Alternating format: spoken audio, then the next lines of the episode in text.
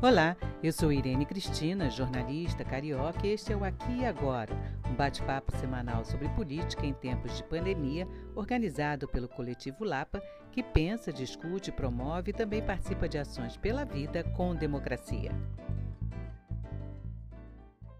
Esta semana completamos 110 dias de isolamento, necessário devido à pandemia do Covid-19, que segue infectando e já causou 65 mil mortes no Brasil. Pressionado, o governo federal aceitou estender o auxílio emergencial de 600 reais por mais dois meses. Mas o ministro da Economia, Paulo Guedes, ainda não decidiu como vai pagar o auxílio. Ele pensa em parcelar o pagamento, que, segundo ele, é mais inteligente pegar o valor dos próximos dois meses e fazer com que ele cubra três meses.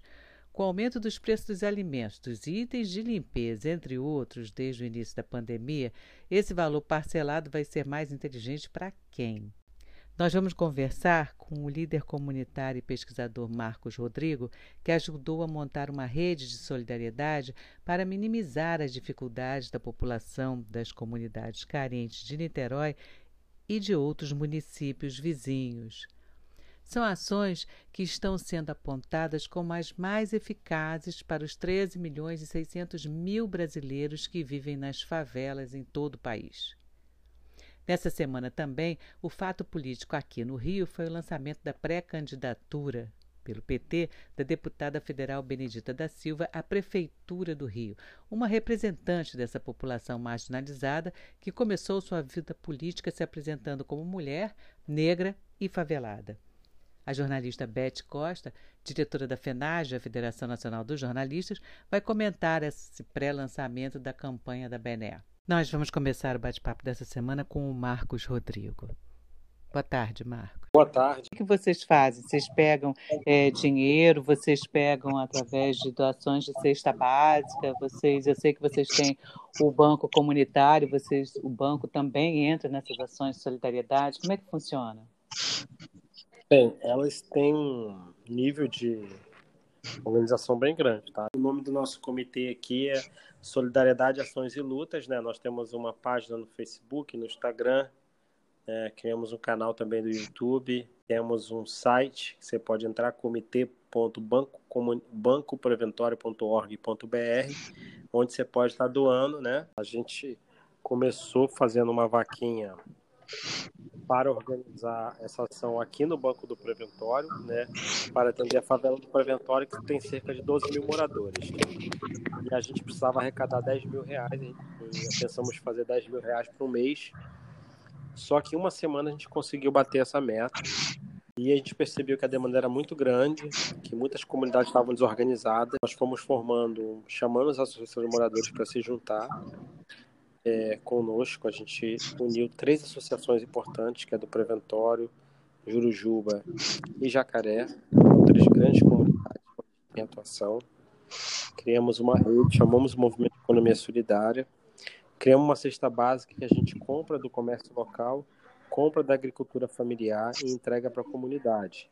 Então, uma ação que começou pensando só uma favela, e a gente chegou a mais de 20 favelas e atendemos já cerca de cinco municípios, porque por baixo disso a gente organizou uma rede de líderes comunitários é, que são vinculados a regiões, é, também movimentos sociais, alguns inclusive também presidentes de associação de moradores, né? E a gente percebeu muita necessidade, né, de, de grupos que tivessem preparados e organizados para poder fazer essa solidariedade nas favelas. E a maioria da população, inclusive a grande maioria mulheres, passavam e passam por muita dificuldade. Como eu falei anteriormente, os primeiros um mês, dois meses, é, foi um momento muito difícil, porque os auxílios, auxílios não saíam. Inclusive, temos pessoas ligadas a gente até hoje não receberam auxílio. A gente também está assistindo famílias do Rio de Janeiro, das favelas do Rio. Porque como a gente construiu o trabalho através de uma metodologia, é, inclusive bebendo um pouco na, na, na experiência de Paraisópolis, que começou ao mesmo tempo que a gente, uhum. a gente organizou os líderes comunitários. Então, nosso trabalho não é um trabalho só de solidariedade, é um trabalho de organização de base política. Então, temos líderes nossos que têm levado cestas básicas para o Rio. Temos, inclusive, as famílias cadastradas e áudios que elas mandam é, questionando. Eu tenho até um recente de domingo, é bem duro, cara. Todo dia a gente é, recebe esse tipo de pedido, né? E, e as pessoas, infelizmente, também têm uma visão que Niterói está resolvido. Então, isso dificulta muito mais nosso trabalho de captação de recursos. Né? Apesar de Niterói, a Prefeitura de Niterói, ter um programa de auxílio renda básica é, bem grande, é, uma parcela da população ainda ficou desassistida por não estar nenhum cadastro, nenhuma cadastro de política pública, né? E esse comitê que envolve, é, várias organizações, a gente procurou atender essa parcela da população até que esses benefícios saíssem. Em algumas categorias foram em Niterói, elas foram incluídas aos, aos poucos. Por exemplo, a, a, última categoria que foi aprovada auxílio foi a dos pescadores, e isso impacta muito os moradores de Jurujuba, que é um bairro próximo, onde a gente atua prestando é, solidariedade, né? Isso tudo foi, foi muito pensado. Levamos 15 dias pensando e depois ajustamos a metodologia e estamos há mais de 90 dias trabalhando. E trabalhando, já atendemos 8 mil pessoas. Isso, tudo Isso é muito falando. bom tenho tudo contabilizado, recibado e prestado conta, tá, gente? Claro. Muita metodologia. É muito interessante ver, é, como a gente vê aqui, líderes das diversas religiões, diversos pensamentos, né? Se unindo, artistas da comunidade, pesquisadores comunitários, professores estudantes, é, construindo uma rede solidária, entendeu? Uma rede solidária que, mas é uma solidariedade política. Mas é isso mesmo, eu acho que essa potência, essa potência que se cria nesse momento de dificuldades, que ela é transformadora do ponto de vista político, isso que o Marcos está falando é super importante, porque todo esse trabalho ele tem está baseado numa conscientização que vai permitir uma, um engajamento de transformações que, como ele falou, vão dar sustentabilidade para esse movimento e é de mudanças. Eu tenho medo que algum outro candidato mais ligado à área menos progressista, ele a, a, possa até reprimir essa potência que está vindo, porque a pressão ela vai continuar essa pressão organizada das comunidades, da, da consciência da, das pessoas que estão trabalhando lá na ponta, olhando a sua, a sua condição, isso eu acho que não vai mudar mais.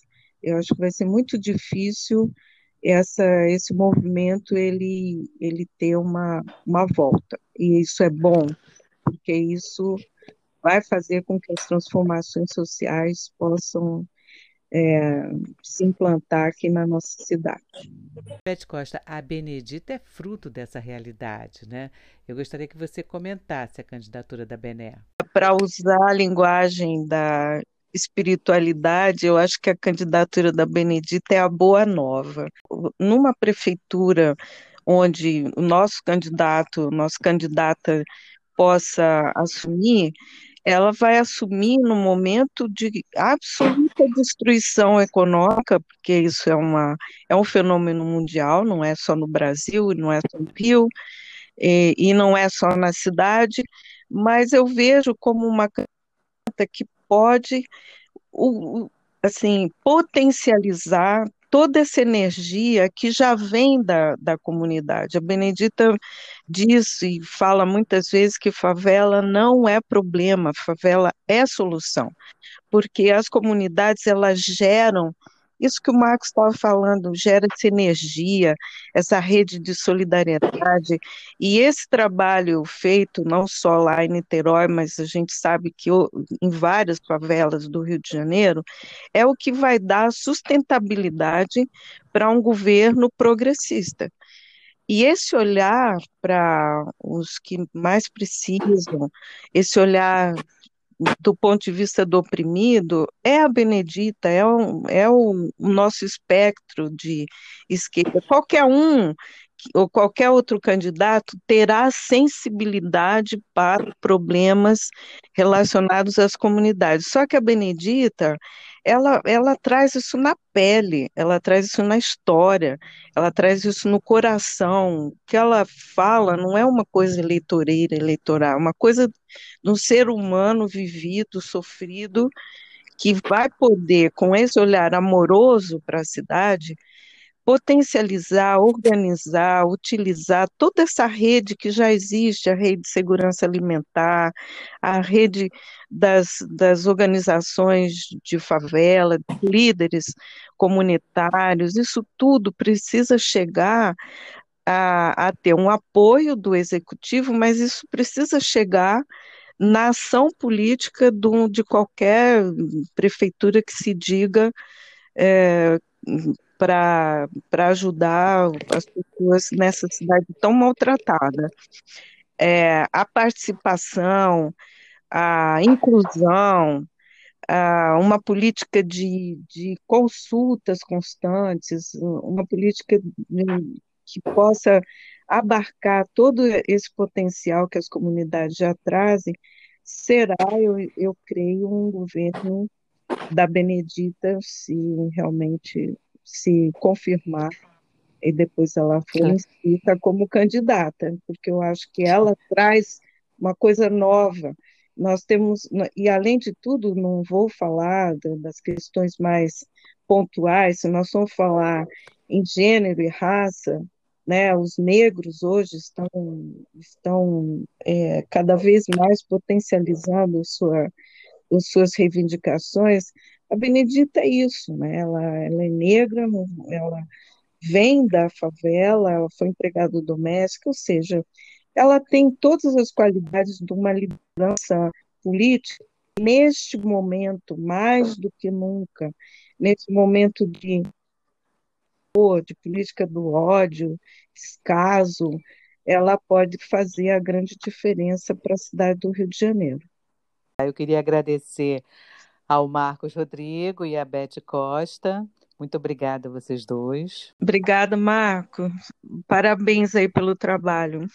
Muito obrigado também. Eu é que agradeço a vocês e nós vamos continuar acompanhando os fatos da política em tempos de pandemia e voltamos na próxima edição do Aqui e Agora pela Vida com Democracia.